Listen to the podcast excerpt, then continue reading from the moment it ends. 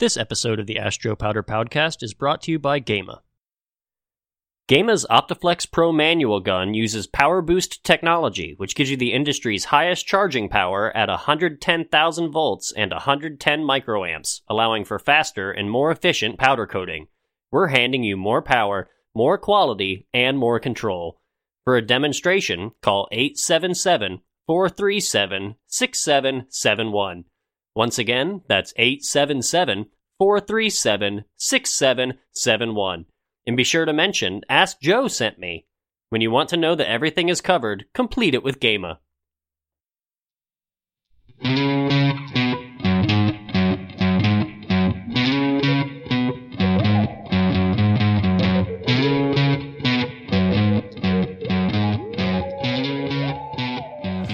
Hello, all you powder coating fans, and welcome to episode 36 of the Ask Joe Powder podcast. That's three dozen, Nate. Three dozen. Good job. Pretty good with those numbers today. I'm your host, Joe Powder, aka Kevin Biller. And with me, as always, is my esteemed colleague, sidekick, Nathan. He's ChemQuest Powder Coating Research's formulator dude. We're coming to you from the number 13 podcast on the Apple Chemistry Podcast chart for Turkey. We're broadcasting from the ChemQuest Powder Coating Research Studios in Columbus, Ohio. The purpose of the Ask Joe Powder podcast is to bring the latest news and technical know how to the global powder coating community. Let's get it rolling. Yes, but before we do, I have a couple of shout outs. Shout out. Number one, I'd like to wish all our friends in a different part of the world uh, happy Diwali. May the light displace the darkness. You know, you all know what we mean. Um, also like to give a kind of a somber shout out. This one's to Walt Walburn, uh, you know, and, and especially his family. Walt passed away recently, and he was the chairman of the board and past president of Dartec, and uh, those those people that are in kind of the mid mid Atlantic and northeast part of uh, the United States know Dartec as a, a high quality distributor of materials raw materials and chemicals for the coatings industry. Um, Walt started his career there in 1967. He was coming from a purchasing position with Sherwin Williams, and Walt led Dartec's history during its period of greatest growth and business expansion. However, his greatest legacy is the friendships and relationships he built over 50 plus years with that company my first encounters with Walt were the, the, early days in my career back in the late 1970s. He'd come to the Glidden Research Center and always with a smile on his face, a very professional attitude, a friendly manner, kind of a low key sales approach. And one of the things I liked about him, he'd always have a unlit cigar in his hand. I thought, cigar smoker, okay, you're okay. So anyway, our hearts go out to Walt's family his uh, wife of 56 years, Karen, and the rest of his family. Uh, Walt, you're a great dude, and uh, you certainly will be missed. Okay, now it's time for news and our Guess What segment. Guess what? All right, this first item comes from PCI Magazine, and they report Diamond Vogel recently celebrated the groundbreaking for its Innovation Center with a ceremony on October 13th, 2021. Um, their $15 million innovation center is the latest phase of Diamond Vogel's Building on Success initiative that started in 2018, which includes several improvements to its Orange City, Iowa campus. Basically, they're expanding their R&D capabilities. They're adding 36,000 square feet allow up to 60 research and development scientists to collaborate on improvements and advancements to their line of paint and coatings. Yeah, I think that's great news, Nate. Um, you know, Diamond Vogel uh, been around for a long time, and uh, it's it's a family owned and run coatings company, and they've done a, a fantastic job uh, with their business, but also they've done a great job with their community and uh, Northwest Iowa. They've, they've really been uh, giving back to the community, and we're very impressed and happy with your success. So um, that's great news. All right, next up um, from Coatings World, PPG introduces a wheel refurbishing solution for commercial transport vehicles.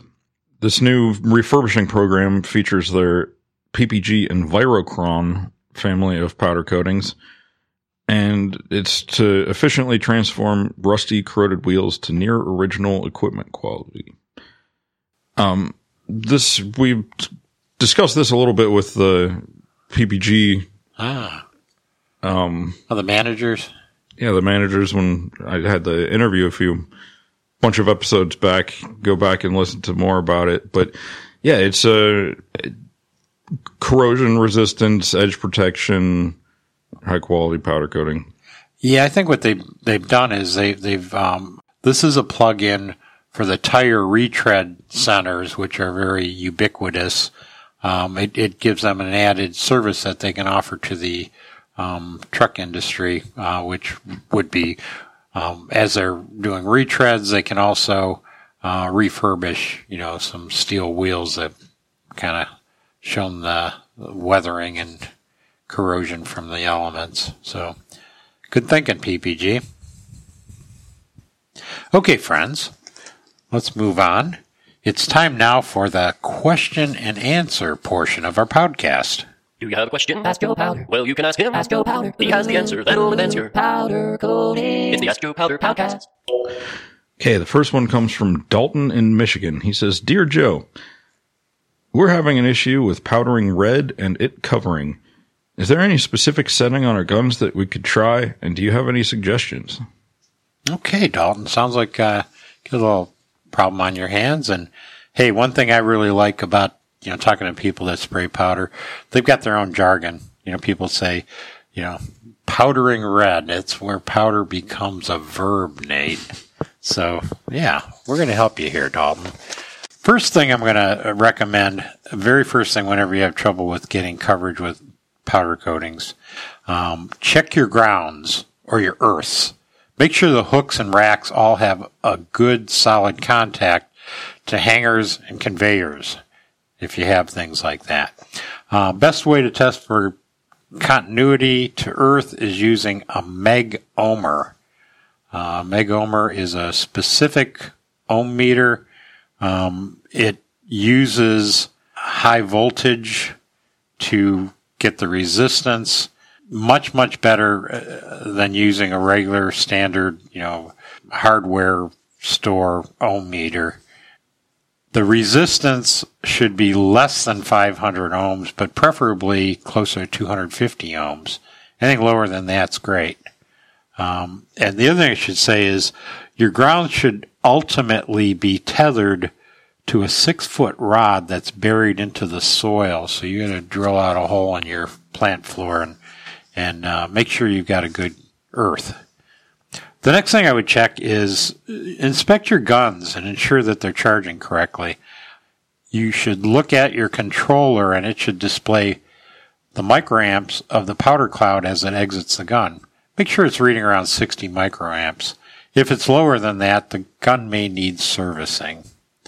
The next thing to check is make sure your powder is flowing adequately to your gun. Poor deposition can happen if the powder is clumped and has difficulty moving through the hopper, uh, the powder pumps and the hoses. Uh, and, and I might add, check your powder pumps and hoses for impact fusion.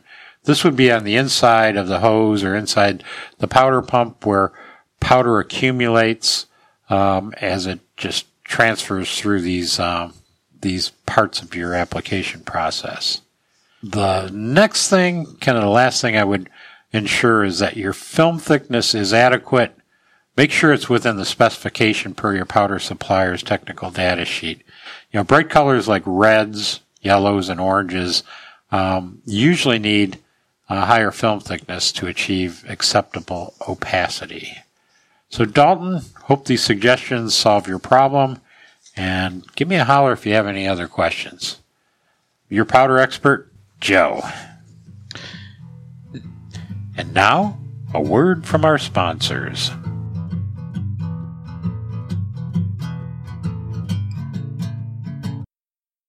Synchronized monitoring and control of your entire automated process is the core of Gema's Magic Control 4.0 data management systems, with options like line management, offering deeper insight into productivity and consumption or energy management, allowing you to monitor and save both energy and air consumption, or batch management, offering tracking of powder used to coat production batches.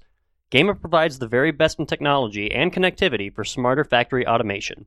To learn more about Gema's Magic Control 4.0 data management systems, visit CompleteItWithGema.com. When you want to know that everything is covered, complete it with Gema. The Powder Coating Research Group is now part of the ChemQuest Group, proud sponsor of the Ask Joe Powder podcast. ChemQuest Powder Coating Research is the only independent laboratory dedicated to powder coating technology. We do everything from evaluating raw materials, formulating the next generation of coating, developing new products, consulting, testing, troubleshooting, and training. Our parent company, ChemQuest, provides expert business strategy and advisory services in all aspects of the specialty chemicals value chain, including expertise in both liquid and powder coating. To find out more, visit our website at powdercoatingresearch.com or ChemQuest's website at www.chemquest.com. You can email Kevin Biller at kbiller at chemquest.com. Thanks for listening to the Ask Joe Powder podcast.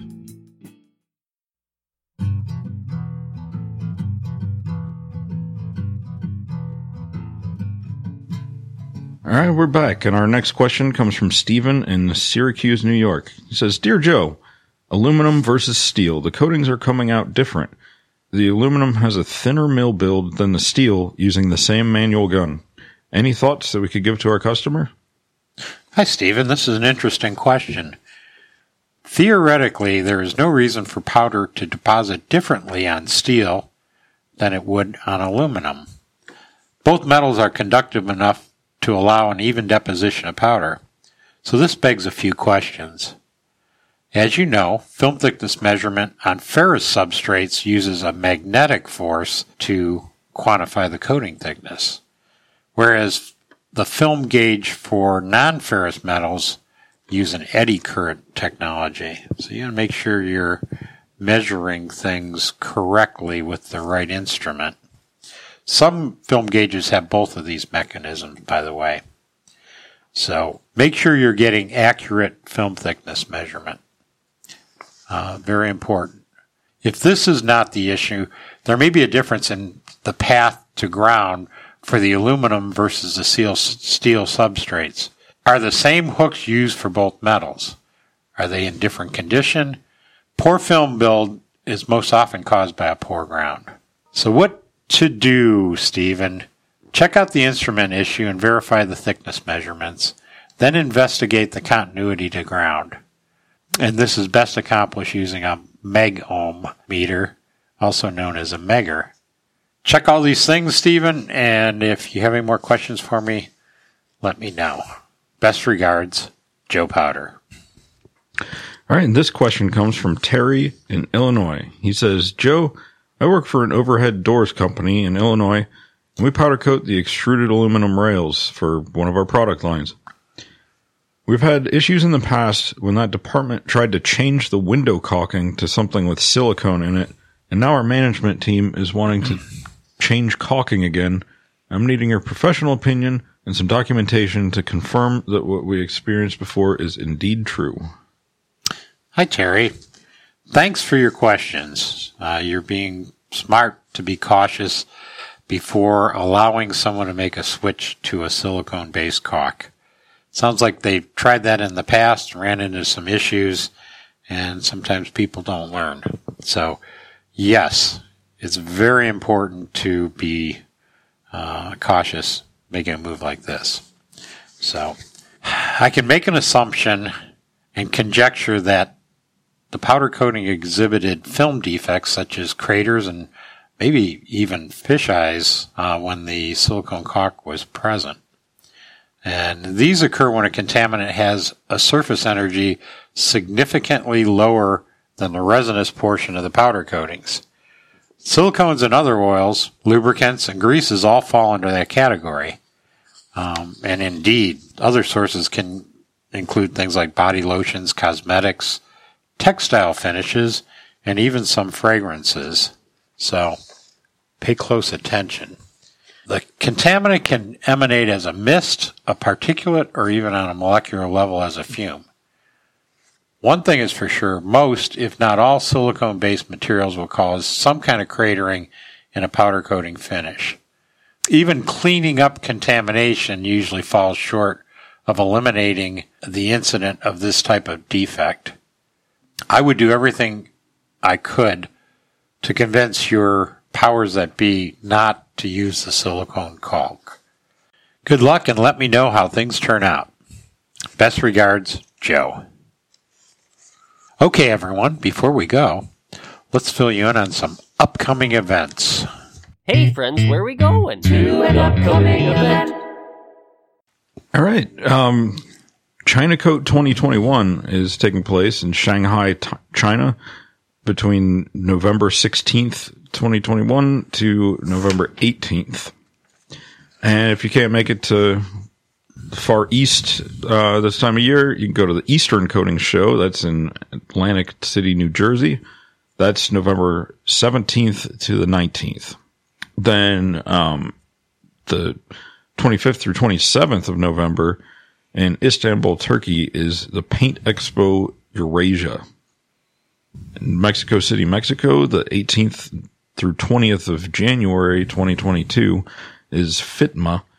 It's a big um, technology and manufacturing conference. That sounds like that'd be fun. Oh, yeah, you think that's fun? Paint India is March 10th through the 12th of 2022 in Mumbai, India. And then this one we're going to, the American Coating Show and Conference, April 5th to April 7th, Indianapolis, Indiana, here in the States. Um, yeah, we're going to have a booth there. So if anyone wants to come by and talk shop, All right. Yeah. Be there or be square, my powder coating friends. We'll be there uh, with some, uh, with a big smile, a handshake, and uh, maybe some help in your powder coating technology needs. buy me a beer. ABRAFATI has finally, um, their dates now are in June 21st through uh, June 23rd of 2022. That's the Sao Paulo, Brazil. It's a big Latin American coatings conference. Okay. Before we uh, say goodbye, you can also catch the Ask Joe Powder question and answer column in print and also on the websites of PPCJ, Polymer Paint and Color Journal. All right. You can find us online at askjoepowder.com. If you want to be alerted to every time a irregularly scheduled podcast comes out, uh, just subscribe to us on whatever your podcast player is. We're listed on all of them. We have a YouTube channel where we've begun to, we've uploaded all of the old episodes. We're also going to be putting, um, general instructional videos, the interviews that we do, some more multimedia sort of stuff on the YouTube channel. So check that out. Please subscribe. We have Twitter, um, at AKA Joe Powder. And if you want to ask a question for Joe, the email address is askjoepowder at yahoo.com, or you can call and leave us a message. Country code 1 478 2 Ask Joe. That's 1 478 227 5563. This has been a production of the ChemQuest Powder Coating Research. Original music editing or stingers, and the guy who presses Control S when we're done recording, Nick Page. Most of the time. All right. And I just want to thank our one listener from Nepal, our two listeners from Latvia, all six from Libya, and 26 from Poland for uh, tuning in. Yeah, thanks a lot for your support and keep your powder dry.